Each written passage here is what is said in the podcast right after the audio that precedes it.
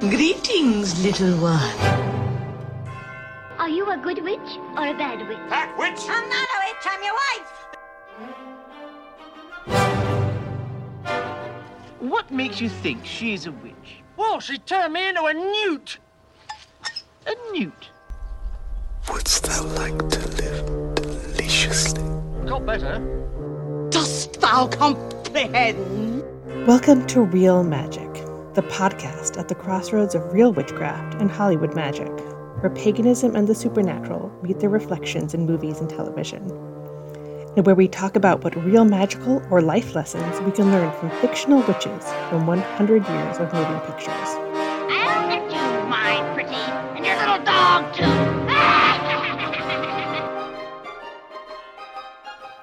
Hi there, and welcome to another episode of the Real Magic Podcast. Thank you for joining us again on this lovely Friday. It's Friday for you, it's Friday for me. Um, I'm so excited for our episode today. We're talking about Rosemary's Baby because the Satanic Panic has once again been in the news lately thanks to QAnon and Lil Nas X and all sorts of stuff. So I'm really excited to talk about that with our guest, Peg Aloi. Now, Peg is a writer, activist, film critic, and TV critic. She's also an academic and a bunch of other things singer, poet, gardener, and a practicing witch. And she got my attention with her wonderful site, The Media Witch, and called The Witching Hour, and her great thread that went viral about Rosemary's Baby and its role in the Satanic Panic. So we're happy to have her. But first, I have promised to read reviews on the air when we get them.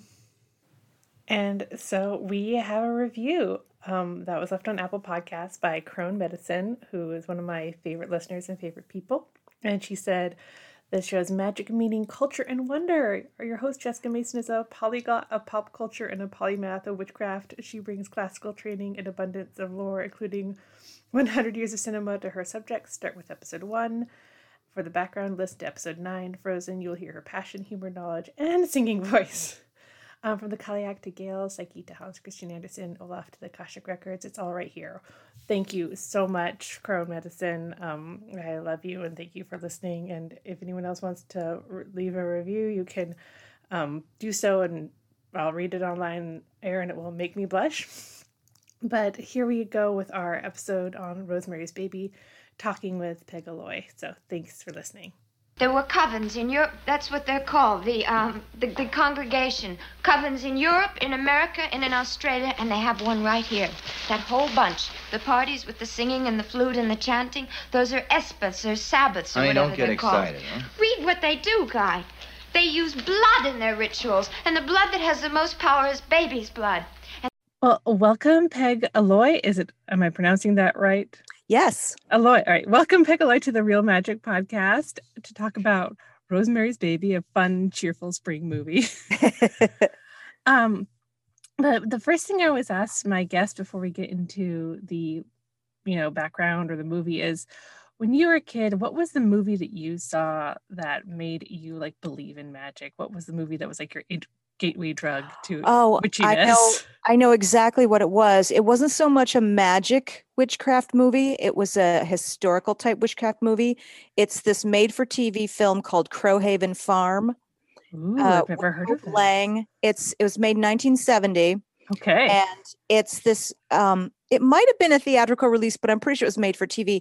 It's this film about a woman who is a descendant from one of the witches at Salem who was executed mm, nice. and she believes that she's been reincarnated somehow and she starts having these weird visions of the people in her town kind of seeing them sudden glimpses of them in puritanical dress kind of you Oh know pilgrim dress and then suddenly it turns in this weird thing where she's reliving the trauma of Salem and they they press her like they did Giles Corey they put a, a door on her and press her with stones oh my and gosh. when you watch it now, it's really kind of cheesy. You know how a lot of 70s horror is very dated.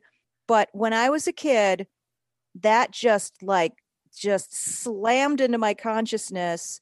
And I blame that film for um, my obsession with witchcraft, which I was obsessed with from a historical and then an occult perspective for a lot for a long time. Starting right when I was uh, very small, and in my my forthcoming book that that is going to be in my introduction as like this is the movie that started it all really Oh wow. Now do you still like have like a copy of it somewhere? It's gotta be hard to find. I it is assume. hard to find um i think i when i have looked around for it once in a while you see like a i think you it's it probably on youtube, or YouTube, yeah. something Like like, that um i think once one time i did see someone had a vhs copy that they taped from the tv uh Uh, i know that that amazon prime has been putting quite a few occult sort of uh, satanic exploitation-y type horror films from the 60s and 70s uh, in their library in recent months, and that one might show up. maybe, some- yeah. I haven't There's- seen it in a long time. No, I take it back. I Yeah. saw it recently. I can't remember. I don't know. Was it streaming somewhere? Or was on Criterion? Or I don't even know. But I watched it again. Oh recent- wow. Maybe like on Shudder or something. Or Maybe it was. You know, I wish I could remember. Um, and it kind of held up. you know, Okay. just what you know, kind of kind of what I remembered. Oh yeah, this is as cheesy as I remembered it being. But of Yeah. course, when I was, however old I was, which is probably around eight or nine or whatever, when I saw it, um, of course I found it terrifying and found it very realistic and found it very, you know, um very soon Compelling. there's a movie coming to streaming that I have it's one it's a movie like that for me where it's like I think I dreamed half of it. It was very Hmm. weird, but for me it's it's the Ewok adventure movie. Do you remember these? And there's a witch I- in it. And like that's why I it sticks out in my mind is there's like a witch, a space witch in the Oh, Ewok movie. And I it's don't think I've coming to Disney. Plus, and I'm terrified to rewatch it because I'm like, I know it's gonna be bad, but I remember loving it when I was like five and saw it on the Disney Channel. So before we talk about this movie, let I want to talk about it a Mm-hmm. bit about like your background. So Mhm. you have a blog, uh, a website called Media Witch, right? Is Uh, that, well, am the- I getting the the, website right? the blog is called The Witching Hour. And Hour. the Okay. URL, it's had a number of different addresses. Like it Mhm. started out on Blogger and then it was on the Patheos yeah. uh, blogs for a while. And now it's on its own domain at themediawitch.com. okay, so I had that right. Right. And then the Media Witch is just this goofy nickname I have for myself that's in some of my social media. But the, the blog is called The Witching Hour. And the book I'm working on is also called The Witching Hour until someone Nice. tells me to change the title. That sounds like I'm really excited to read this book, and I'm just when Oh, I saw when I found you, I'm like, oh, it's another witchy media critic person. And I'm like, yay! There's more of of us. So now, do you identify as a witch or a magical? I do. Okay. I've been a practicing witch uh, probably since around, I don't know, 1990 or so. Mhm. and Yeah. um, joined a joined a coven in Boston around the year 2000, and um, don't really see much of them anymore because I live in New York now. But Uh, yeah, yeah, you so- guys aren't even allowed to like have friends in Boston, right? right, well, I Yeah. it's um, I mean, I think that the coven. I haven't gone to any of their meetings in a long time because. I moved a few years ago. But during the pandemic, um, they've been meeting on Zoom. You know, Yeah. which, and I actually wrote an article about that um, for Insider about witches meeting. You know, in uh, electronically during the pandemic, but that doesn't really do it for me. I um, I try to you know lessen my activities over Zoom if I can. So, um, uh, but I guess they're still they're still meeting that way. You know, I it's that it wouldn't, and I understand why people want to do that. Um, yeah, it diff- it's different for different people. Like I know Yeah. for some people, like the Zoom part, like the Zoom birthdays or the Zoom classes are like Mhm. better for them. And like I can't do like Zoom cocktail hours. It's just no, I have a weekly Zoom with my my college friends, and that's been great because a lot of us have rebonded after you know we went to school together. We graduated in like what 1985 or whatever, and it's kind of amazing that we're talking once a week now. But we most of us stayed in touch over the years, and but you know I have other groups of friends that do a weekly thing or a biweekly, and I'm just not. I can't do too much of it. I have to be on the computer for work most of the day, and I'm Yeah, same. I'm not I'm not that. Uh, I'm but I'm grateful for technology being able to keep us all linked up. Yeah. You know. So that's really cool, and I can't wait to read your book. I want an Oh, advanced But- copy when you have it out. Oh, absolutely. Uh, just just Mm-hmm. to give you a little, uh, you asked about my background. I mean, um, I I started sort of writing about witchcraft in films and TV back when I was working with The Witch's Voice, which a lot of people know as Witchvox. Oh my god, that was like the website It in was. the 90s. Oh my It now, now. I'm starstruck. I'm like, oh, you worked for Witchvox. Yeah, so I was one of the original co-founders, Oh sort of like the third co-founder. Ren, Ren and Fritz are are two of my best Yeah. friends, and I was friends with them at the time. And they started initially started this organization called the Witches League for Public Awareness with Laurie Cabot. And Fritz was uh, getting it was getting into being a web designer, so he created a website. The original URL was CelticCrow.com, which I thought was funny. and then when they Vaguely remember decided, this Yeah, I just very like, briefly. 1995 or And then he- something. Exactly. And then he turned it into then they decided to form their own thing, just Ren and Fritz together. And they they made it Witchvox, the witch's voice, and then he did Witch Mhm. Fox. And it was our joke is that the X stands for Xena rules because we were really into Xena Warrior Princess at the time. I remember like reading Xena recaps on Witchvox. Yes, like, that was one of in the first day. things that we did. And then so I kind of took on the role of um, writing about media, and there was a lot going on at the time. And you Mhm. know, like the West Memphis Three, and there was, uh, you know, uh, the X Files had a lot of witchcrafty stuff, and there were The Craft, of course, and then Yeah. Charmed, and then you know, Practical Magic, and and all kinds of things. Um, so uh, I was doing a lot of that kind of writing for them, and then when uh, when I moved to um, well, not when I moved to Boston, but after I've been in Boston a while, I was working as a film critic and uh, for the Boston Phoenix, and then um, I I didn't really write too much about witchcraft when I was in graduate school, but I started doing sort of academic writing and giving giving talks and papers and writing chapters. And I sort of made this little agreement with myself that everything I wrote about would have something about witchcraft or paganism in it, regardless of the topic. And that seemed to fit in well with a- lot of things. Like my Yeah. first conference was travel writing, sometimes it was Celtic studies, sometimes it was poetry, whatever. So I was doing a lot of academic research into contemporary witchcraft and then the study of con- the contemporary witchcraft movement became a whole academic field and then studying the media texts that go along with that became a whole thing. So i just kind of i don't know created this little niche for myself writing about these things.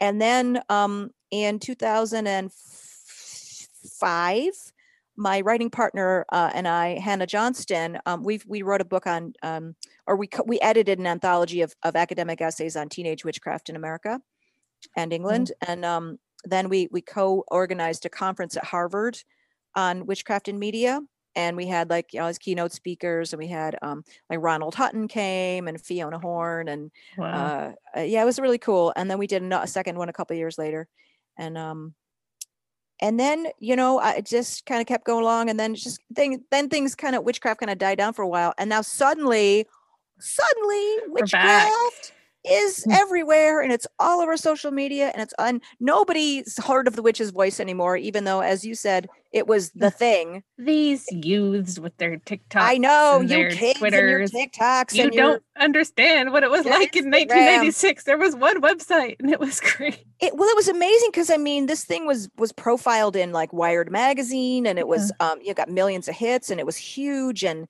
and it was uh just some of the drama i mean I mean someone should write just a whole history of this website i should probably try Oh. to do my best to do it Yeah. Oh, uh, every every website. I mean, like I'm from fandom, like, and you know, just like the Mhm. drama that goes behind on behind scenes, like the Leaky Cauldron Harry Potter website. It's like it's crazy. oh i bet yeah And so, like, I'm sure there you have stories to tell. But well, we so had, ex- you know, all Mm. this pagan community drama, but of course it was amplified in the space of the witch's voice because as a nonprofit organization, we were supposed to be helping people who, um, it was originally formed for the intent of helping people who were dealing with religious persecution. yeah. So people who had their kids taken away from them in custody battles, businesses that experienced harassment, you know, all kinds of stuff, kids being bullied at school. And so we were at the forefront of, you know, sort of um, speaking in a way on behalf of the pagan community. And then there was all this crazy drama of people that wanted attention that were said, you can't speak for the pagan. We're like, well, we're not doing that, you know. And then people started creating their own websites. And in the early days, they were, you know, like stealing code from the Witch's Voice website. She's like, just do your own thing. Well, because Fritz was such a great designer. But so, and that, then there was a huge proliferation of sites on the web. And that actually fed into Hannah's and my decision to do, she did research on this for her, her dissertation. Um, of, teenagers on the web, this was the only way they could really connect and like buy supplies, buy books, Remember books? I remember, but I still have a book thing. buying problem. Oh, me too. And and Yeah. that's how that's how everyone learned about witchcraft back in the day. But now it's just you know they see a little recipe on Instagram or and then they Yeah. boom they're practicing witchcraft. And I but don't remember. don't get me started about that. Yeah. You know, I remember like when I was first, you know, learning about witchcraft. It was you know around 1995, Mm. and I mean I was in like fifth grade, so there there wasn't like a lot out there for me. But like the first books I had were Scott Cunningham. Mhm. Of course, like you know he's so foundational to so many of us, especially who Yeah. who came into that era.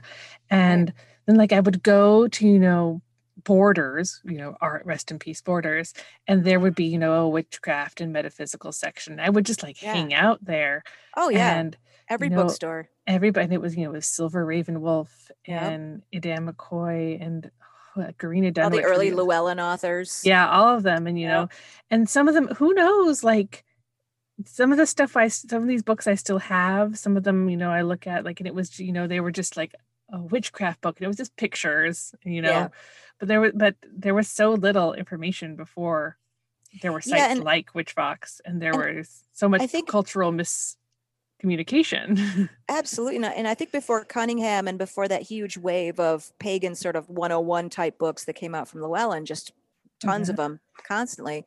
I think that, it, as I recall it, there were certain books pe- that were recommended for for reading, but a lot of them were much older, and it was not just Yeah. things by say Gerald Gardner and Doreen Valiente and sort of the modern, you know, Yeah. proteges of the witchcraft movement, but going back further, like you're expected to read like the White Goddess, and you were Yeah. expected to read um, certain books by um, archaeologists and certain books by certain historians, and then you're expected to read like the Golden Dawn, and so the the immersion of um, people who were interested in modern witchcraft, their immersion into it often had to do with reading a, a, a huge assortment of of books that had all different kinds of knowledge in Yeah. them. And now, I, I mean, I I miss those days because now it seems like there's very little reading that gets done. And when people do read books, it tends to be just some contemporary sort of 101, you know, how to thing. yeah, and yeah, that, I mean, Mhm. And it's hard because like like a lot of those books were like academically maybe less than rigorous we could say True. Like so, so Margaret Murray, who was kind of yeah exactly i've written about her Very interesting stuff, but yeah it was like- kind of debunked, and sh maybe unfairly. Uh, The, uh, her her male counterparts really went after her. yeah i wrote a whole thing about margaret murray and, Oh, did and you? also like yeah and like you know like even the archaeological stuff like maria Gim- i cannot pronounce her name gimbutas, Gimbutas. Yeah and like the merlin stone and the idea of Mhm. like the neolithic and Yeah. the Char- uh, Riane Eisler and Chalice and the Blade. Like this stuff was Mm-hmm. really foundational, and some of the stuff has been disputed and feuded, but it still was so for me personally, like the Chalice and the Blade, and Oh, yeah. God was a woman, are like foundational for me. and suddenly you know since women started finally getting positions in archaeology and getting funding to do research then all of a sudden all these books start coming out about hey early humans were matriarchal Yeah, and that- figure and that and that still gets like pushback, and Mhm. it's like you know the people like. This is, we're on a small tangent, but I have- a rant here. Like the the Venus of Willendorf, which is one of the most Mhm. you know, 25,000 years old. I've seen it in Mm. person in Vienna. Ooh. I like cried.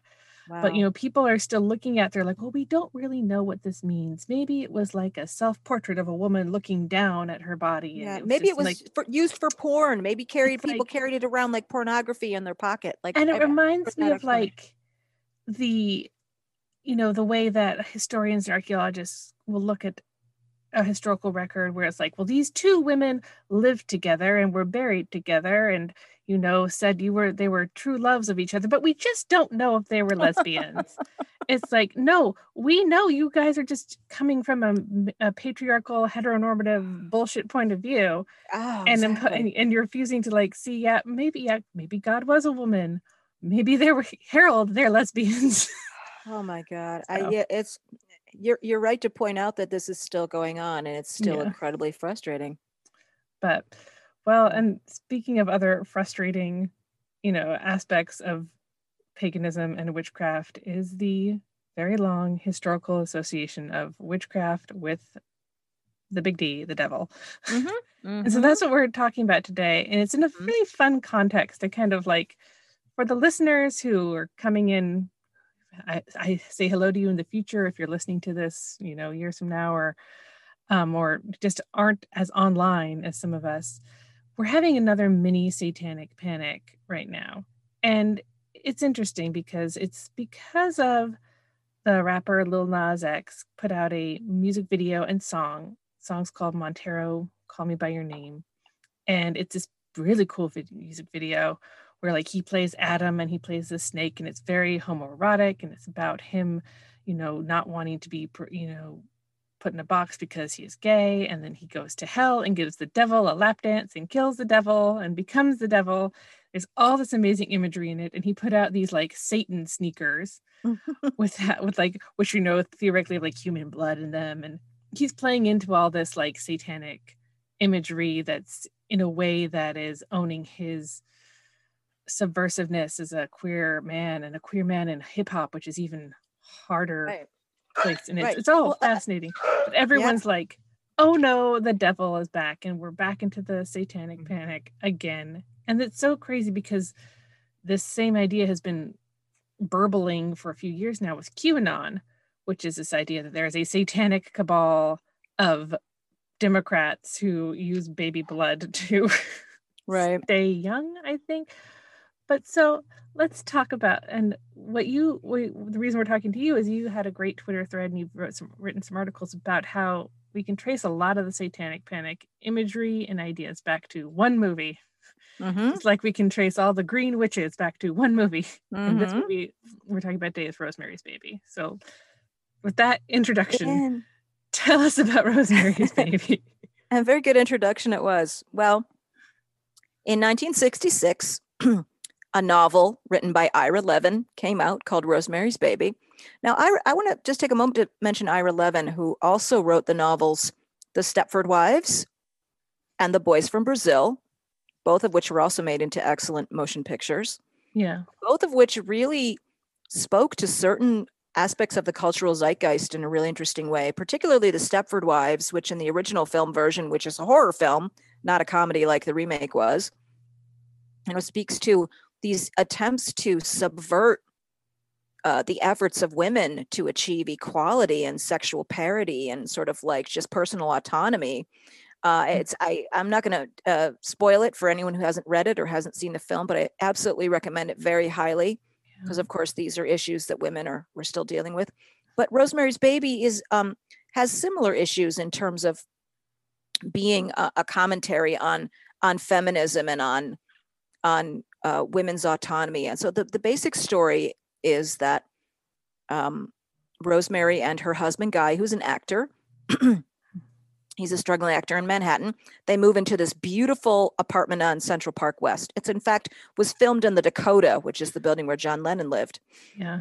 And the opening of the film zooms into the building by the park and it zooms into their window and kind of goes into their window. Mm-hmm. And then at the very end of the film, it zooms out from their window and out onto the city. And so this is a very interesting cinematographical thing in that it's basically suggesting that these are the people that live next door to you. Anyway, but I'm getting ahead of myself. So they Yeah. move into this apartment. They immediately meet these people who live next door. Um, they hear some kind of weird noises and they hear people talking. And then after a couple days, they meet this old couple in their 80s Mm-hmm. uh, the Castevets, Minnie and Roman, and they're sort of eccentric and kind of nosy and a little, they're kind Yeah. of busybodies. It always re- it always confused me. Like this is my tangent is like the guy is played by John Cassavetes, Mhm. and then the right neighbors are the Castevets, and I always get Yeah, It is, you're right, it is confusing. Although the thing is that the cast, Hmm. the name Castevet was already in the novel and they kept Yeah. it because the name ends up being an anagram. Yeah, there's a lot of anagrams it's, in here. yeah, it was important to actually keep that name. But yeah, it is kind of, it's ironic that they used, they had John Cassavetes play that role and he's perfect for that part actually. Yeah, Then Mia because- Farrow is Rosemary. Yeah. Right. And Mia, yes, thank you. Mia Farrow plays Rosemary. Ruth Gordon plays Minnie Castevet, and she actually won an Academy Award for her uh, supporting acting role. Oh, we'll get into her. I love her in this movie. no, she's am- she's terrific. hysterical. So in in this film, this old couple befriends this young couple. Guy and Rosemary are trying to have a baby, and um, Minnie Castevet takes it on herself to help Rosemary. You know, yeah, after she, um, you know, nice uh, old lady finds uh, out. next door. You know. Yeah, Oh, how we she, she, she gives her little vitamin drinks and little things, and she get she makes her this chocolate mousse dessert. She calls And a it- it- mouse. mouse yeah she cut the mouse. And uh, she she makes this dessert and it's drugged. And it basically and even though um rosemary only eats a small amount of it she gets dizzy and she falls asleep. That night she and guy her husband have sex and she becomes pregnant. Now in the course of this there's she has these um she thinks that she's she's dreaming. Mhm. and she kind of has this moment of lucidity during the dream where she's sta she's in a room and she's surrounded by these naked old people chanting including Yeah. Minnie Roman and then she has Yeah. this this realization this is real this is really happening and she imagines that she's being fucked by the devil oh, I'm sorry I used the F word It's um, fine.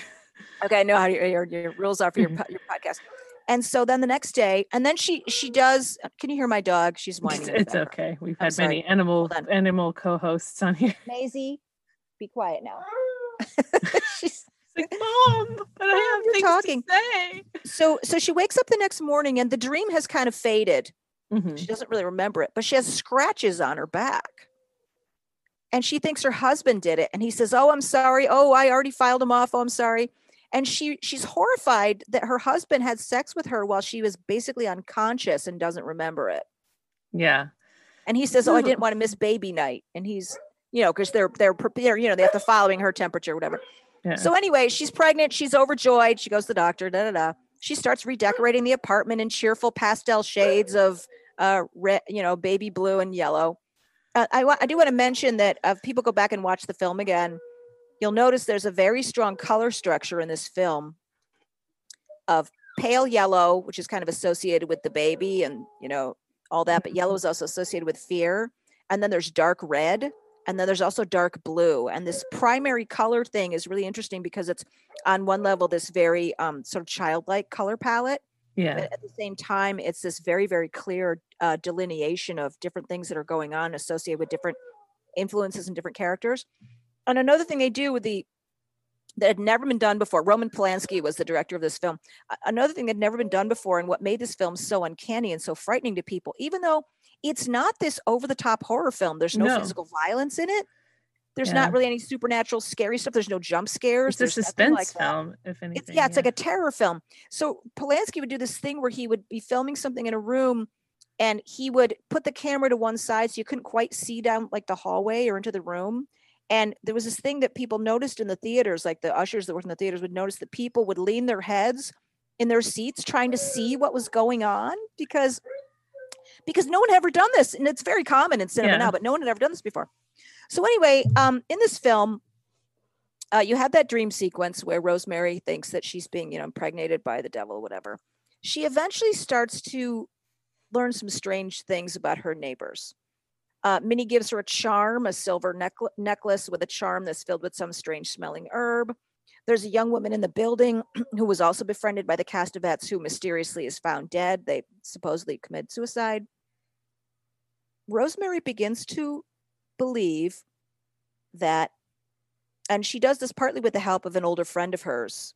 Mhm, um, like their old landlord. I yeah, think. Oh yeah, no, no, it's her friend Hutch actually. Oh, okay. Just a friend. He's just Okay. a friend. They go to his house for dinner, and he's an academic, and he's done some research on this guy, and there was a book by him, and and so she starts sort of looking into it and finds out that they're witches, and then she is somehow convinced that they want her baby. And of course, the way this is portrayed has to do with Rosemary being she's a woman. She everyone thinks she's hysterical and she's delusional, she's paranoid, she's crazy. And then um, the only people that will really believe her are Hutch, her old friend, who is mysteriously silenced. She has a dinner party where she invites some of her younger female friends. And that's a disaster because she, um, in the midst of all this, her pregnancy has made her very ill. She's very pale. She can't gain any weight. You know, she just looks awful. And her friends are really worried about her. And so it becomes this weird sort of um, sexual politics thing too, where the women are trying to help their friend and her husband is being a being a jackass. Very soon after this party, Rosemary suddenly feels better. She has all this pain in her stomach where the baby is, and she just suddenly it's gone, like magically. And then she's very excited about being pregnant again. So she's really, really afraid early on. And then she has this moment of change and acceptance, and then she's very happy again. And then, sorry, there's my dog barking again. she's afraid of Rosemary's Baby.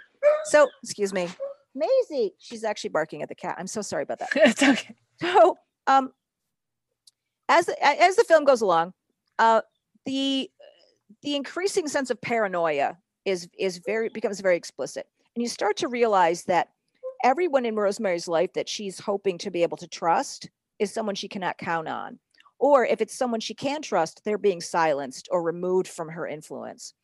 So when so she learns she learns pretty early on she can't trust Minnie and Roman, and that they're behind it. She realizes she can't trust Guy, and in fact, Guy is in on it. He's Mhm. in on this plot. She thinks she can trust her doctor because her doctor was recommended by one of her friends. So she's got two doctors. She's got a young doctor and this older doctor. So the older doctor's supposed to be the best guy at delivering babies in New York City. She realizes he's in on it. So then she goes back to her younger doctor who she saw initially, and then the younger doctor turns out to be in on it. So she's just it, she just cannot turn anywhere. So there's this terrifying scene towards the end. She's 8 months pregnant, you know, or or more. She's close to giving birth and she's terrified they're going to take her baby and possibly kill her and she can't get away so she ends up trying she she grabs all the cash that she can out of the apartment and she just tries to escape with her suitcase and she can't get away of course so she ends up having the baby uh, in her apartment with these old people around you know these scary Yeah. old witches around and they um you never see the baby people think that you see the baby everyone that don't. sees this movie is convinced that they have seen rosemary's baby and that it's a terrifying monster but you That- never ever see That's one of the most baby. brilliant parts of the movie is like the horror is in your imagination. Like, Completely. And- it's and all in the reactions of how people see it. people imagine that they see the devil in this movie. There's only this moment where his face is superimposed in the dream sequence, but and but you never see the baby. There's a great scene where the old people are sitting around saying, "Hail Satan! Hail Satan Satan." lives!" Year one. What have you done to him, you maniac? Satan is his father, not Guy.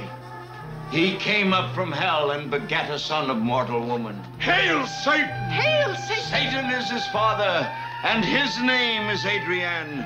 He shall overthrow the mighty and lay waste their temples. He shall redeem the despised and wreak vengeance in the name of the burned and the tortured.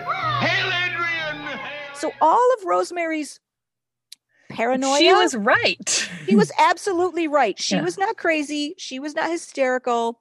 Mhm. All the gaslighting, all the like, oh, you're just upset because you're pregnant. It was all true. There was actually a Satan worshiping cult of witches right next door who wanted her baby. Yeah. And the movie is I it's a really interesting movie because in a lot of ways it's funny. The Mhm, like the Castevets especially, like I said, Minnie is she's really funny and like Oh, there's yeah. a lot of like weird satirical um elements to this movie and it's very much like Mhm. poking fun because like these people these satanists witches living next door like they're a- they're retirees they're not like Yeah, scary They're just eccentric people. old people. they're just don't like old new in black. yorkers yeah They're not Anton LaVey with shaved heads and black robes. They're these just Yeah. old people. They sit around knitting and they, you know, Yeah. they're just they're she's just got like you know people. just a New York accent, and, and Mhm. so like the whole like core of Rosemary's Baby was about like a lot of the cultural fears going on in the '60s and about women and feminism and listening to women and these how these establishment powers can seem like can actually be the satanic ones and all these all this stuff that was going on in the '60s. right. Um, but what you talked about in your threads and your pieces is how that part of it kind of, you know, it's people still talk about this movie in those terms, but also but the horror aspect of it and the Mhm. Satanists living next door and using babies became what people took away from this. And, and and, also because of what happened afterwards. Yeah, because what happened with Roman Polanski's Right. So do you want me to mention that? yeah let's go into that because Oh, this okay. that i mean you know you mentioned how this movie was filmed at the dakota Mm-hmm. and what happened to roman polanski and his wife sharon tate and then what happened to john lennon like there's a lot of like rosemary's baby was cursed Right. and they summon dark powers there's like there's Right. a lot of connections to very tragic events so let's go into the tragic event that happened about two years like it happened a year after the Well, well, there, there were a number of things that occurred. There was actually a really great article that came out a number of years ago. I think it was Mm-hmm. from, oh my God, I think there's this website called Dangerous Minds. Mhm. and they did one of the first pieces that I read that had all the different sort of uh, coincidences and strange things that occurred. So, um, uh, William Castle, the producer, was hospitalized with serious gallbladder problems. The composer of the film was killed in an accident. There were just some strange things that occurred, but the big, the really big thing that stands out, and the Dakota was a thing, but also John Lennon was not killed until 1980, so that was a number of years later. But just about a year after the film was released, it was released in June of 1968. In August of 1969, Roman Polanski's wife, Sharon Tate, the actress who was eight months pregnant, was murdered by Charles Manson's, you know, followers. Yeah. She was murdered uh, in her home with several other people. And the following night, there was another murder in the neighborhood. It was a married couple named La Bianca, and Mrs. La Bianca's first name was Rosemary. So this beca- because they happened so close together, one night apart, and in the neighborhood, these became known as the Tate La Bianca murders. And before they were solved, before they found Yeah. out it was Manson's family f- followers, they were just called these the names. So Roman Polanski, um, you know, lost his wife and child that night. He was in London when this happened. Yes, exactly. He wasn't Yeah. even he wasn't even there at the time. Several years later, in 1977, I believe, Roman Polanski sexually assaulted. There's no uh, no question. Yeah, He's yeah. admitted to He, this crime. he, he raped a 13 he- or 14 year old girl. sexually right? assaulted a 13 year old girl after he got her high on Quaaludes at a party. Hmm. Um, and he, at the time, he was offered a lighter sentence if he would agree to have the trial televised. Now we're used to having trials televised these Yeah. days. We're ever since the O.J. Simpson trial, we're, we're used to that. We've everyone's been watching the Derek Chauvin trial. We we we we see this all the time. This was without precedent at that time. This had never been done, but it was so sensationalized. You know, partly because of that movie, which was still one of the most popular movies that had you know ever ever been released. Um, he said no, and he then went into exile, and he has since lived in Europe, and he cannot return to the United States Yeah. because he would be He's he would be extradited. He would be still indicted there. on that crime. Yeah, well, he's still there. So, and still making movies and still winning Oscars, and I mean, you know, still doing. Yep. So yeah, but um, so there's that. There's the Roman Polanski thing. So so you've got this Yeah. child sexual assault associated with Roman Polanski, but you've got the, to go back to the Manson family. Yeah. So- the Manson murder is like Charles Manson was not a Satanist. He was. he was not. cult They were not even into the occult. They were just they were hippies. He was a musician. But- they, you know, but the thing about it, and this is this is kind of Yeah. a, uh, I think an important point to make about this is that the fact that the woman they killed was so closely allied with this director who directed. Rosemary's mm-hmm. Baby. The fact that this was a cult and that people are unable to sometimes make distinctions between very simple but similar words like cult and occult. Yeah. So during the this occult revival that was happening in the United States at the time, and which Rosemary's Baby was a very powerful expression of, you know, this interest in witchcraft and Satanism and Yeah. astrology and you know, everything else. Um, then you had this cult, a charismatic cult following someone who was, you know, a killer. He didn't physically kill anyone; he got other Yeah. people to do it for him. This got really mixed up in people's minds. So, and the fact that they killed a very, very pregnant woman. So And you've they- got Rosemary Woodhouse in the movie Rosemary's Baby, a very, very pregnant woman who is pursued by a cult and manipulated by a cult, and they take literally impregnate her and take her baby and are ready to kill her if she doesn't do what they say. There's no suggestion that they're going to kill this child. They're kind of lifting up this child and celebrating him like his name should be Adrian. Satan Yeah. lives, you know. But this somehow got turned into this idea that there were Satan worshiping cults of witches across America who wanted to kill babies, Yeah. not celebrate them and raise them to be great demonic leaders, like in The Omen, which came out in 1976, where this child is fathered by a jackal, they say, yeah. and then raised to like take over the world and be a great politician, you know, with six letters in all his names, like Ronald Wilson Reagan, you know, or whoever. Um so um no but the idea was that there were these cults that wanted to assault young women impregnate them get their babies and kill them while they were babies because the babies themselves were somehow delicious or nutritious or like whatever And of course, that goes back to the earlier stories about witches from medieval times. Yeah, and also that the blood, used- the blood libel about Right, Jewish people. exactly. Yeah, That- it was that- a blo- whole mess. Yeah. yeah, consuming blood makes you younger, and that you know baby fat was used to make flying ointment, all that stuff. So this weird conflation of medieval lore about witches, and then the modern cult phenomenon where people were killing people, uh, it somehow became all mixed together. And then you this this satanic I, this idea of the satanic panic that had to do with this underground movement of witches who were you know, kidnapping young women, kidnapping young people, snatching people's babies off the street, forcing women to have babies, and then the women would then give birth, and then the babies were murdered in front of them and sacrificed to Satan, and then buried under the floorboards of houses. And this narrative was really out there. So so much so that the FBI, and then there were some books written about it. This book that later turned out to be a scam called Michelle, Michelle Remembers. remembers. Right.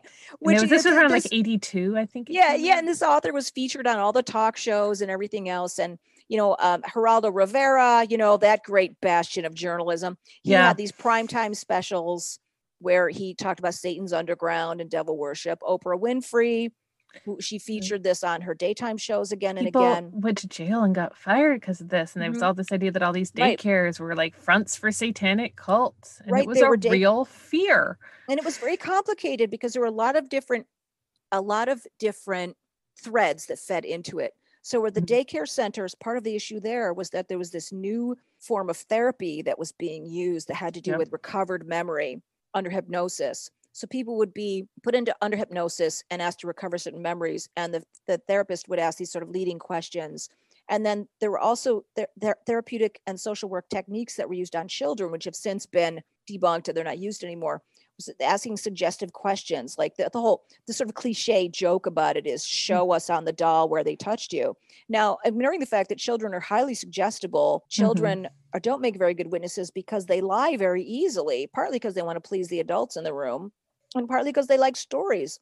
So they would ask these questions like did this person touch you? Did they do this? And these all these people there's the mcmartin case there were several daycare centers that were shut down and people said like you said they went to prison because they're accused of doing these terrible things to children. Their lives are ruined. And then there were all these stories of babies under the floorboards. And there were all these so called survivors that were going on daytime talk shows saying, Yes, I was in a satanic cult and this is what they did. And the way this ties into modern witchcraft is that people said, Oh, I thought it was innocent. I thought it was just white witchcraft. I thought it was Wicca. I thought it was just witches, but they were really devil worshippers and they were really doing these terrible things. Yeah. So we were, you know, we as witches, and I say we in the pagan community, we're starting to get a lot of this backlash, like people suspecting us of doing these terrible things or accusing us of being, being Satan worshipers. And being accused of being a Satan worshiper is not this terrible thing because Satanists, if you if you read Yeah. the the Satanic Bible or any of Anton LaVey's, you know, he founded the Church of Satan in 1966, the same year Rosemary's Baby was published. You know, he's he's just an impresario. He actually tried to spread the rumor that he played the devil in Rosemary's Baby. Or rather, he did not disabuse anyone of the notion that he played the devil because there was rumor out there. It was actually an actor, Lucas Tanner, that played the part, but he wanted people to think that. So good publicity. Yeah. Yeah, exactly for him and his church. So I don't it at some point the FBI convened a task force because these rumors were everywhere. They wanted to find out, my God, if there's really these underground groups of satanic witches Mhm. who are killing babies, well, obviously we need to do something about it. No evidence was ever found. Yeah. And then then some of these writers, like Michelle remembers that author, she was debunked. Some of these survivor types were seen as ridiculous.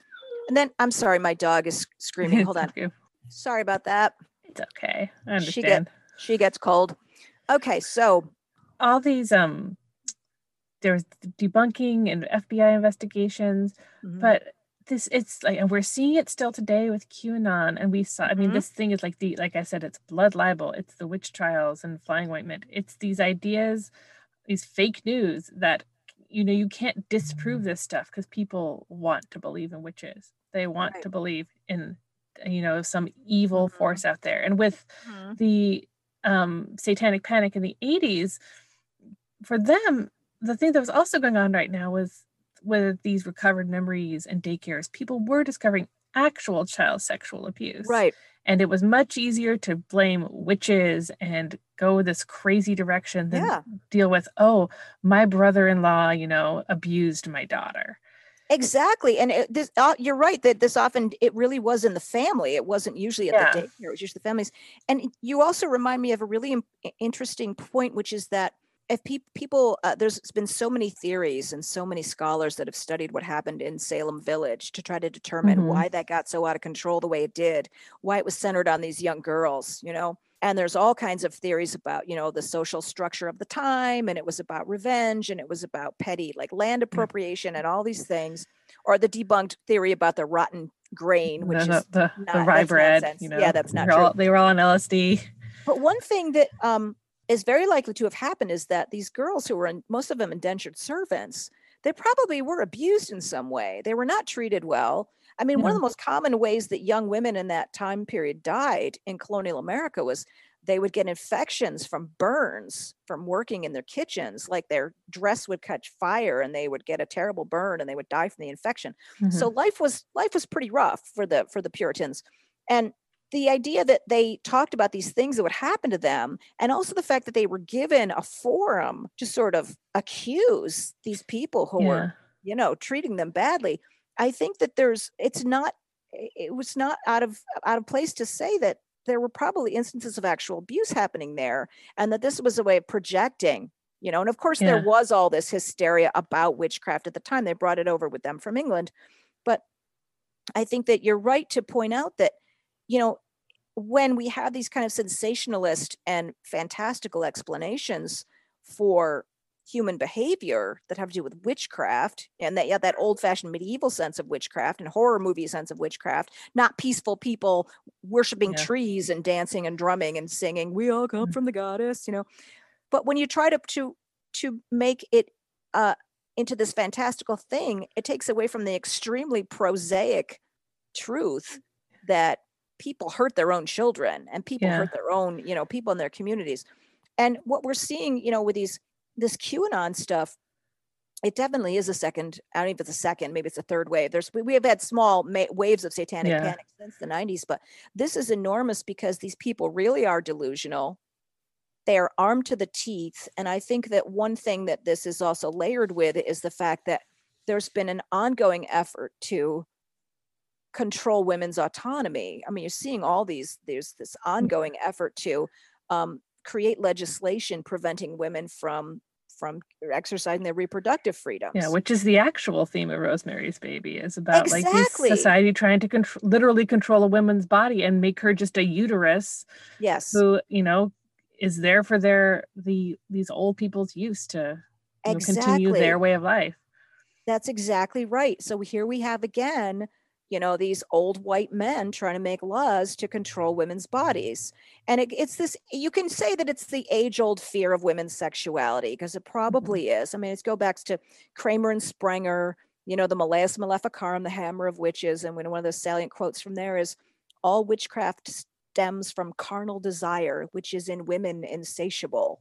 You know, this fear of the female body, this fear of female sexuality it, it mm-hmm. goes back thousands of years and we still have i mean the the casting of female politicians as witches. This happened quite recently with governor whitmer and some other women in uh, wisconsin. These they had these these gop um, you know guy uh, uh, elected official i can't remember what his name was. He was uh, referring to them as witches and saying they needed to be uh, assassinated and burned at the stake. And he had to apologize for these remarks because it was you know it was terrifying. This is he's talking about a woman who was you know the intended victim of a really serious plot of kidnapping and assassination.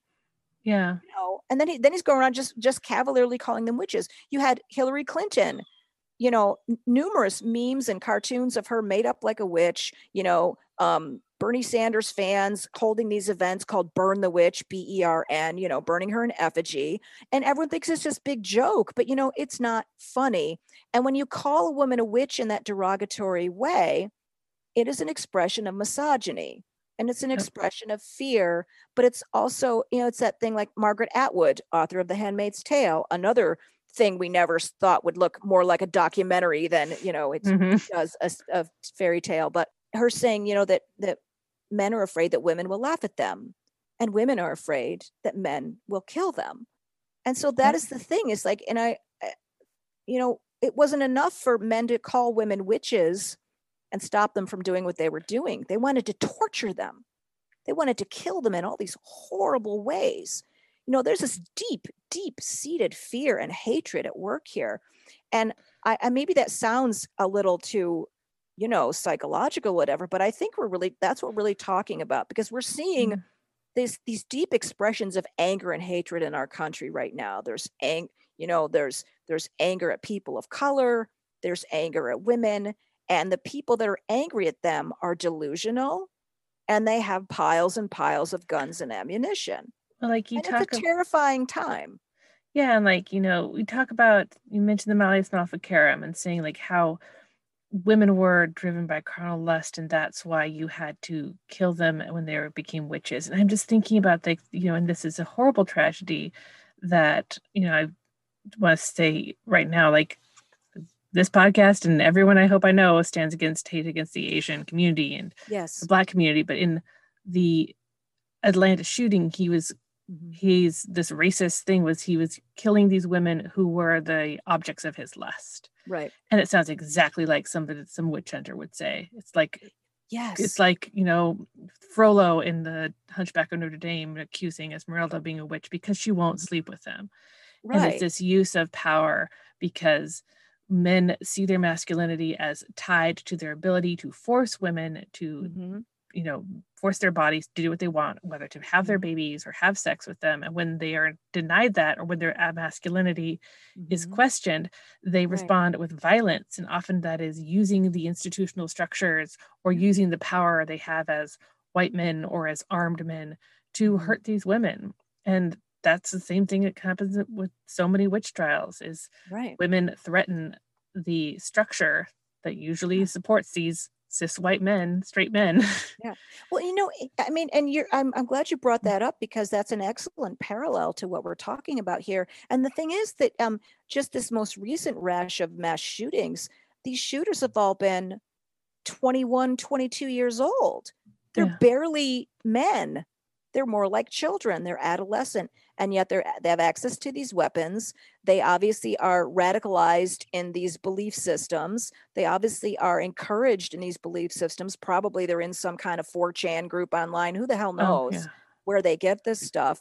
But this are they're just this idea that women are there to serve them, that and that mm-hmm. if women don't do what they want, they are allowed to lash out at them. And this guy saying he had to kill those women in Atlanta because they were a temptation to him, like it's their fault that he killed them. It's Yeah. it's outrageous and it's heartbreaking and it's um just so horrifying. And I don't and I don't want to, you know,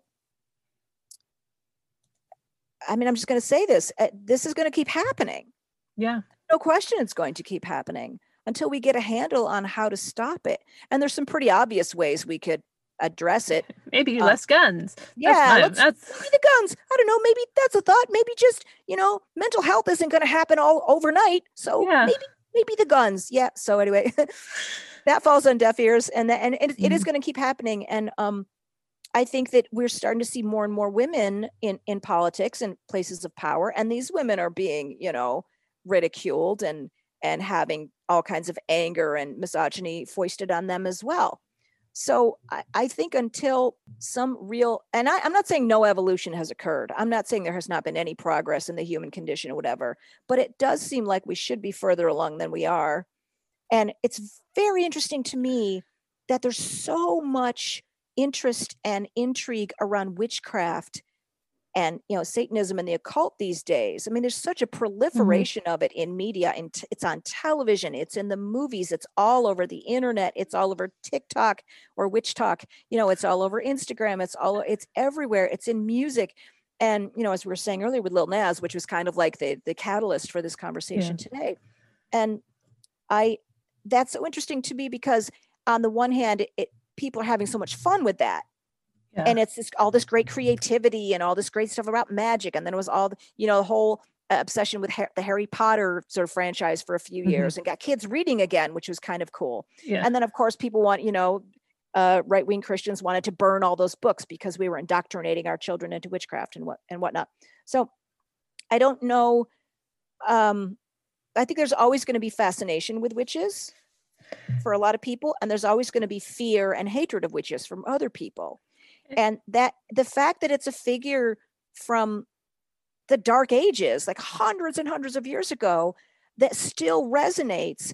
And the fact that even though we have all these um, modern archetypes of witches to choose from we still are drawn again and again to the fear and the fascination that is inspired by that ancient figure of the witch. Yeah, because it is the fear of a woman in with power, or Mhm. fear of an outsider with power, not necessarily a woman, but a Right. marginalized person with power. Because, Yeah. like, you know, with so much of witchcraft and is not just associated with women, but with marginalized people like the slaves. Right. Or no exactly yeah, I mean, like Well, thinking and- and- voodoo and that sort of thing. Well, and that's But- the other thing too that's interesting is that when witchcraft came to this country in the 1940s from Great Britain, it really was kind of a white cultural movement. Mhm. And now there's much more interest in, you know, much more diverse sort of expression of it now. And and there's also a lot of um crossover with different kinds of traditions like you know, Yeah. um, voodoo and hoodoo and and some other things. And I, I think that and that's great. I think that's really interesting to see and and, and I'm looking forward to seeing a lot more of that, especially kind of these um, interesting kind of intersectional type youth driven stories like like in um, um, Motherland Fort Salem. I don't know It's if very, you saw yeah. that, which I thought Yeah. was really terrific. Um, things like that, or the new version of the craft, or whatever.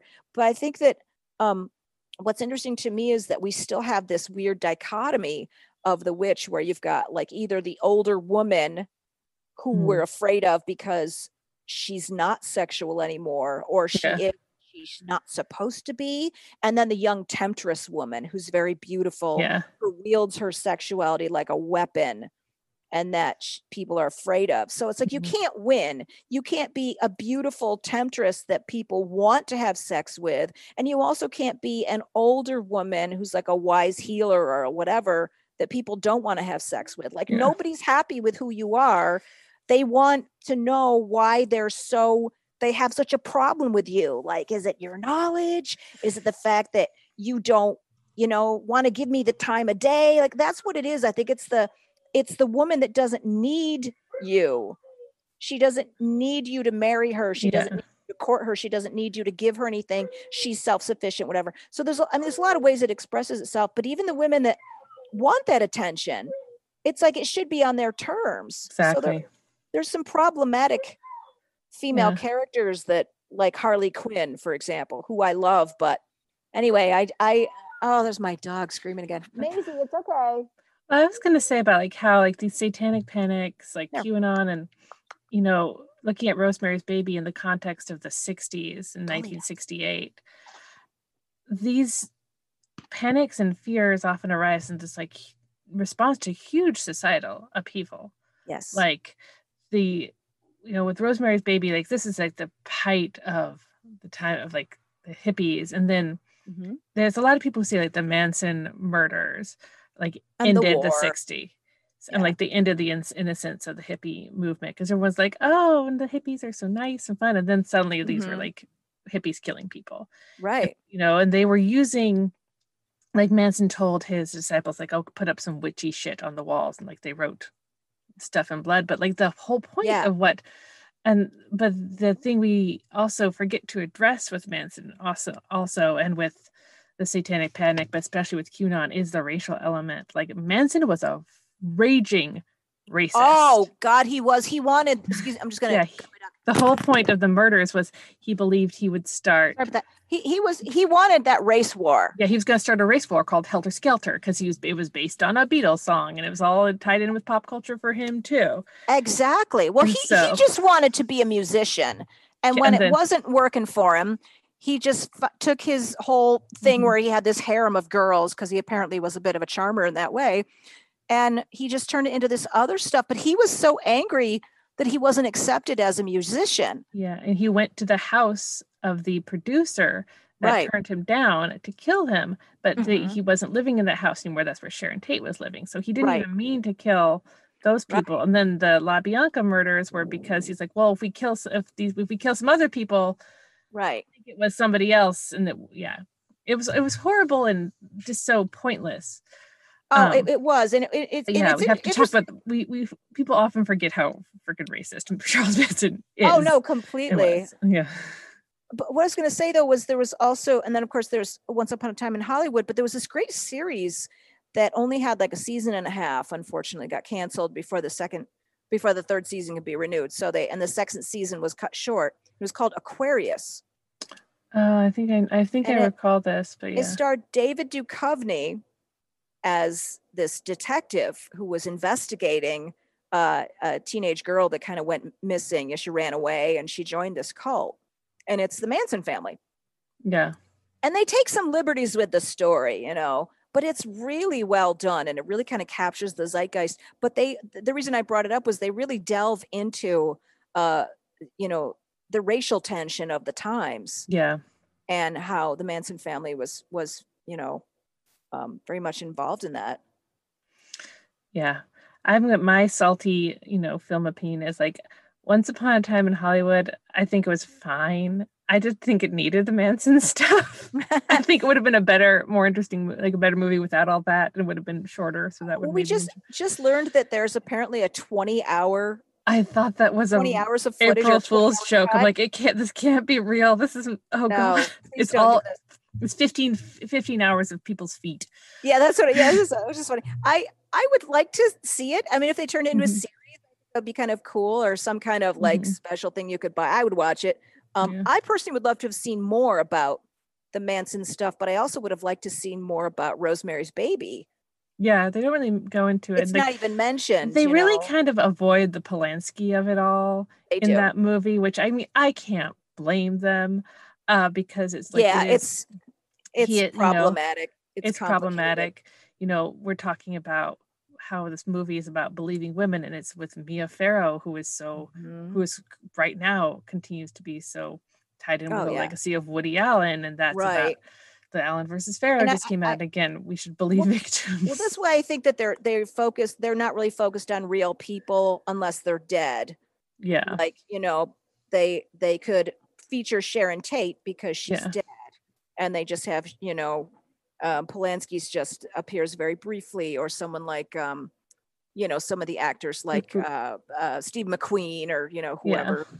And then the, the other victims, but um, so I understand that they don't want to get into any sort of dodgy Mhm. area there, but um, yeah. it, But- it was very interesting though. Yeah. But Rosemary's Baby, you know, it's a very interesting movie just in terms of its like place and like the oh, in just horror filmmaking because like you said, it's not a gory movie. It's No. not a it's a tense and susp- it's a tense movie and it kind of almost like it sets up, you know, it's you know, it's Hitchcockian. It's got Mhm. that same kind of sense like what the scariest thing is an unopened door right. like this the fear comes from what you don't know and that kind of fear feeds into what we're talking about like the fear of the satanic panic is the same fear of like those people who thought they saw the baby in rosemary's baby it's they are scared Right. of something that isn't there that they didn't see but it's in their imagination that's even scarier Yes. Yes. And then, of course, the legacy of this film is that it, you know, it catapulted our nation into this huge phenomenon where people were fearing something that wasn't real, yeah you know, and now we're back there again. Yeah. Now with QAnon, this whole the Pizzagate thing, I got to remember when Yeah. that happened. Like, it was like Okay. before the 2016 and like yeah, it's all the it's you know the same song different key barely but it ju- it just makes you wonder it's sort of like what is it that makes people believe things mm-hmm. you know like to buy into it like you saw it on the internet and therefore it's true and then or maybe you look into it and then you just there's all this it's just constant confirmation bias. Yeah. And I but mean- but um when i taught media studies there was this sort of phenomenon that we used to talk about which was um audience fragmentation. And it's what happens when a media channel be it a, a- a site on the internet or a network on tv or a newspaper or a magazine whatever and when it tries to um, make sure that the people that keep consuming it are people that are getting what they want from it so so basically what happens is you get people that um you know like someone who drives a subaru who also shops at Target, who else I don't know, like whatever, all these things. So so so the reason they're collecting all this demographic information on us all over the internet every time we buy something, Mhm. find out what we want and try to give us what we want so we'll buy more things. But part of what's going on is when we also consume things like news or entertainment, we are shown advertising based on all that demographic information. And part of that demographic information is our so called political or social views of things. So that's why when, you know, people make a joke like, oh, that person watches too much Fox News, you know, or that person watches too much Rachel Maddow, or like whatever it is Mhm. that you're accusing them of being No such thing as too much Rachel Maddow. yeah, no, I agree. I agree. I love her. So, but that's the thing is like, but we know what we mean when we say that. Like, oh, you watch too much Fox News, or you Yeah. or you read too much of uh whatever newspaper and magazine. And so because those particular media products confirm what we're trying to tell ourselves about the world we live in and that's why people like they don't listen to anything else you know and there, there was i remember um early on in the pandemic i was in the grocery store and i uh, you know as, as you are and i ran into this dude who's not wearing a mask even though there's a sign on the Mhm. door and like it was a big grocery store and i kept running into this guy in the store and finally when we got to the checkout and he was right in front of me i just could not handle it anymore and i just started yelling at him and I thought, Mm. this is if this is it, if I get thrown out or arrested, fine, I don't care. And I was yelling at him. And then when I got done, you know, with my little rant, the the the two checkout people, the guy bagging and the young woman at the cashier, kind of turned to me and go, "God, they thank you." But before that happened, before he left, he said something to me like, "Well, you just believe everything you see on television," and I was Mm. like, "You've got to be kidding me." You believe everything you see on like 4chan. Yeah, I'm like, what? you think there's not a pandemic because of whatever you're watching on television, apparently. But what I'm watching on television is, you know, refrigerator Mhm. trucks that are set up as temporary morgues in New York City because they don't have room for the bodies. I mean, like, what do you? So, so that's the thing. I think that, um, and just to bring it, you know, to the this into the pandemic, we've seen this really interesting denial around that, and also the whole, you know, of course, the whole anti-vaccine movement, which has been with us since before the pandemic which is um, this idea that people want to buy into something that confirms the world they want to live in, you know, Mhm. and whether it, it conforms with the truth or not, whether it conforms with science or not. And the idea that we've got all these things converging at the exact same time, we got a pandemic that a lot, the denial of which has led to much higher death rates than it should have.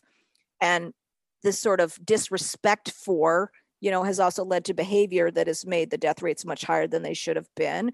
We see a lot of inequity in terms of what communities are, are worse affected by it, Mhm. in terms of their, you know, people's uh, race and their location and their so- socioeconomic situation and their access, their social and political clout, et cetera. So we've got all that happening at the same time that we just got through this presidency with this just absolutely unprecedented amount of just, you know, this this the you know white supremacy just being you know just mm-hmm. baldly just like blatantly thrown around every single day in its policies in its rhetoric you know a- and, misogyny thrown around every day in its policies and its rhetoric now we've got this scandal with matt Gaetz now who turns out to be a sex trafficker What a shocker. Matt Gaetz. but i know shocker that he's Yeah. a misogynistic asshole Who would have So- thought Matt Gaetz was a creep? Oh my god Really? and i With a well, face like think- that. oh god he's so horrible. But the thing is i hope i think everyone hopes and some every reasonable person hopes that in some way the chickens will all come home to roost and these people that we know are crooks and killers and perverts and rapists and all that that they will get what's coming to them and they will get justice. But we've all seen in america that justice does not always happen and justice also you know mm-hmm. the wheel turns very slowly. So meanwhile we're struggling with people all around us who again are heavily armed and delusional who believe that lil nas is satan incarnate Yeah. apparently Because it's And- not Trump. No, it's a rapper. Of course, it's not the actual. well like, that's the thing it, you know hmm. there's the racist thing there's this Yeah. homophobia around it Yeah, and there's like yeah there's so many layers to what the response to Lil Nas because it is like it's homophobia and there's racism and there is you know satanic panic and he is using all of that in really Yeah. interesting ways and like and Right. he what he, what he did with this video was like it's very much like the Satan shoes and everything. It's like it's Oh, like love it, calculated, yeah. and he's doing it Right. like he is playing us like Mhm. he's a virtuoso of Yeah. media and Well, I- and so I and I, love it. Yeah. I think it's really entertaining as well. And I love, and I think he's such a great artist and such a style icon and all the fashion aspect I think is Yeah. fascinating. But the thing for me is that so we can be our sophisticated, educated selves and say, oh, like you were just saying, he's he's using this in a very Mm-hmm. calculated way and it's it's part of his brand and that's all great and it's going to sell he's going to sell records and he's going to sell shoes and he's going to sell you know his everything and got lots of followers on social media which is its own sort of brand of commerce these days but at the same time there really is a, a really large percentage of our population who really thinks there's a problem with what he's doing who Yeah. really thinks he's evil or who really you know evil because he's making fun of the devil or evil because he's gay or evil because he's black or evil because he's a rapper whatever. They're going to find a reason to hate him. Yeah, and these are the people that worry me because there's no reaching them yeah. They don't know they're the butt of the joke, Right, Like, and they're right. people who like, you know, they're the men who, if the woman laughs at them, they're going to shoot him. yeah And so it's like, do we live in fear of those people or do we continue to mock them? And it's it's a decision for everyone to make, but it is very much right frightening right now. That's a very good take- point. I it is easy to laugh at them, but increasingly I think we I think January 6th was not like we needed an epiphany, but that was a huge epiphany to see what these people were actually capable of in large numbers and the fact that the lack of preparation and the lack of response Mhm. to that was Yeah. so horrifying. Not just what they did. I think we I was Mhm. expecting it. They kept advertising it all over Twitter. I mean, Yeah. it was there. Like they've And- only failed because they were really bad at it. Right. And the, it could have been so much worse and it was already really bad. And then the fact that nobody seemed to really be doing anything that day about it. And now in the wake of it, of course, there's the FBI and there's the police and they're going after people and they're hopefully they're all going to go to jail for sedition and all the terrible things they did. But that seems to me um that was a turning point not just because of what happened and what these people got away with and whatever and the fact that they're sort of being um there's a some effort being made to apprehend them but I think that was sort of like a wake up call like, wow, what would happen if they actually had their shit together and Yeah. it was organized? Know, what happens? What happens next time when there's a competent person Right. like Like them? actually running it. Yeah. Yeah, So, so um, terrifying. so, and, and, and the thing way is, scarier than Rosemary's Baby. right. And, Mm. and we just saw like, uh, so the guy today at the Capitol, you know, the, a guy that, you know, ran over some police and killed somebody. And Yeah. then, you know, you've got these, again, back to those guys that were threatening Governor Whitmer. They were going to kidnap her and do whatever, you know? Um, it just takes one crazy person to convince some other crazy people that they should do these crazy things. And Yeah. I think that we're in this, there's this weird maelstrom that lives just outside of our, you know, white liberal existence. I don't know if you want to call it that, but like, it's because we're two like white liberal women here Mhm. talking, but I try very hard to to pay attention to all this all the stories and everything that's happening and try to put myself in the position of someone who literally lives, lives in fear every day that they might be yeah. uh, brutalized because of the color of their skin, because of where they live, because of the situation they find themselves in. I mean, certainly as a woman, we both, you know, we both uh, uh, probably Yeah. experience that uh, on a pretty frequent basis too. But, um, but I mean, Yeah. bringing it back to the witchcraft question, though, it's it's again, it's like you can't, you cannot. You can't do anything about the fact that people are going to fear you or hate you just for what you are Mhm.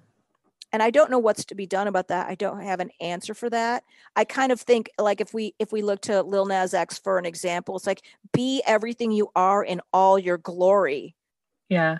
that's I- sort of the only choice that you have and i think that like uh, like from a perspective of like practice of actual witchcraft i think that you know that's what it t- being a witch and and owning that you're a witch and accepting witchcraft kind of tells you like okay everyone's going to fear me anyway everyone's already telling me i'm going to hell Mhm. why not you know better to reign in hell than serve in heaven is sort of what Yeah. X is like all right you think i'm a witch all right I'm All turning right. you into a toad, fucker. Like, sadly, have not perfected that spell yet. But I like, know, right? It Damn is like, okay, well, everyone's afraid of me for having this power. Maybe I do have power. What's going to happen when Right. I tap into that? And so, but I think, you know, finally to kind of wrap it up, like just, you know, you're, you're talking about the horror of living through the Trump administration Mhm. and the world we're in now. It's the same horror of Rosemary's Baby is that the people that the dangerous people are the ones in charge. yeah, They're your old white neighbors. right. The people that are supposed to take And- care of us, the police, the Yeah. politicians, the, The doctors, doctors. the pharmacists And who won't why fill our prescriptions for birth Yeah. control. You Yeah. know, even though Roman Polanski is a piece of shit, um, Rosemary Rosemary's Baby is still an interesting and you know very relevant movie. agreed. I mean, and you know, maybe that that's a conversation for another day. Is how do we separate works of art from the uh, Oh, yeah. flawed artists who uh, create Oh, yeah. them? Yep, That is a that's a whole. I mean, that's a yeah, like struggle. Harry Potter. Mm. Yep, Harry Potter, all Woody Allen. You know, Woody Allen. decades So, and decades of I'm a- films there. I, you know, I did my thesis on Richard Wagner. What a piece of shit that guy Ah, was. right. but beautiful music. So Well, you know, and Marion Zimmer Bradley, and like we could go Oh, on and on. There yeah, are all these people whole- that we find out later on that these are uh, Yeah. terrible people whose books or films or whatever music or whatever we um uh, we love. Yeah. So so that's the whole thing. But so for people um, on the internet who are listening, where can we find you and your work? You mentioned um, the mediawitch.com is your Mhm. website, but you're also on Twitter and you also you write for all sorts of places. Like I've seen your writing all over. I do. Um, well, my my Twitter handle is the Media Witch. I also have a, a, a Twitter account called Witches Wear Daily, which is just kind of like I had to go witchy find all of fashion. It's kind of fun. Yeah, you should check it out. It's at it's at Wear Witches, W E A R Mhm. Witches. I have Um, my but you look like, up Witches Wear Daily, which um, and then right now. I uh my book, uh, which is uh, the working title is The Witching Hour, um, Mhm. which hopefully will be finished and coming out sometime in the next year. So I'm on Instagram at The Witching Hour is nigh, but there's not that much there. I do a lot of film reviews for the Arts Fuse, and I and pretty much everything that I publish that has to do with uh, witchcraft or the occult in media, I will link to my Twitter um, Yeah. Account. So if you check that out, So yeah, and so Uh, this episode I think will be out on the 9th of April. Wow. So for you people listening on the 9th of April, I just want to recommend to you and to anyone else listening in 2 weeks from now, Shadow and Bone is coming out on Netflix. and um I've been I can't tell I, the embargo's still there, but I've watched the first 4 episodes. I'm really excited for witches to see this for everyone to see this show. Oh my god, I have to see that. I didn't know Uh, realize it was coming that soon. Yeah, April 23rd or 22nd. Oh my um, but- goodness. no spoilers just saying it's real good ben barnes real good Oh my but god. there's all sorts of fun and witchy stuff that will hopefully maybe we'll Oh, have an episode on that with someone but it's real fun but thank you so much it's been a fascinating conversation and Yes. just i'm looking forward to your book and hopefully having you back to talk about some other Oh, what else Uh, Oh, I'd love to. There's Yeah. so many things out yeah, there. so many we uh, can talk about motherland fort salem because that's a whole oh yeah. yeah um, the, i don't know when i think their second season got delayed because of covid like Yeah, everything because of COVID. because I think is they, they I finished about a a- year ago. Uh, yeah, and I kept thinking it was going to come out. There's there Yeah. are some other witchy things kind of coming down the pike, but I do want to recommend um there was a documentary that premiered at South by Southwest that's probably going to maybe be at some other online Mm. festivals. It's called Woodlands Dark and Days Bewitched: Yeah, A History of Folk Horror. Yeah, my It's a three hour long documentary that's like a breezy little walk through the park. I mean, you just it's it's amazing. It, it flies by because there's so much in it that's so fascinating. And there's there's a whole segment on witchcraft and paganism, which of course is throughout folk horror. And um it's it's by a a, a, a filmmaker. Her name is uh, uh Kier-La Janisse, and it's it's her debut film. And she also uh, has written a great book called House of Psychotic Women about Ooh. neuroses and women in the horror film. like, my, Uh, you know, Yeah, no, the- right's right up your alley. I've So you should been to check that it house. out. Um, You should check it out. but yeah, well, I, I really appreciate this conversation. It was a lot of fun, and I would definitely love to come back and talk about any any witchy movies or TV shows or anything. I know we got a little political today because I think it's just been a rough, yeah, I been a think rough to- time. I think you know? can't call yourself a witch and not embrace the political aspect of Oh, that when you're identifying with yeah. w- you know people who were burned for who they are and hung and persecuted you have to own that and i think being a witch means being aware and supporting social justice and mm-hmm. supporting the fighting against climate like if you worship the earth you have to fight against climate change Yes. if you call yourself a witch you have to fight for the rights of women and marginalized people so that's Yes. my i don't I, if that's controversial sorry Hells yeah. I completely, completely support what you just said. And I feel Well- the same way. well thank you so much My pleasure.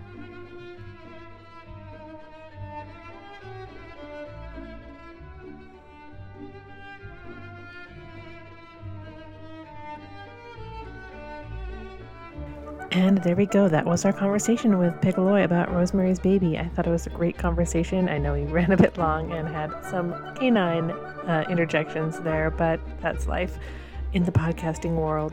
But if you enjoy the podcast, please tell everyone you know about it. Tell them to listen. Leave us a review. I promise I will read it if it's a nice one. I mean, even if it's mean, I probably will read it. Um, and then Follow us on Twitter at Real Magic Pod. Follow me on Twitter at FangirlingJess. You can find my writing on the Mary Sue or all over the web. And otherwise, have a great April. We'll see you back in two weeks for another witchy show. And remember, when your creepy old neighbor gives you something called a mouse, don't eat it. Goodbye. Bye-bye. Goodbye, cruel world. Bye bye, cruel world. Goodbye to life. Bye bye. Goodbye. Goodbye. Bye bye. Goodbye to. All that.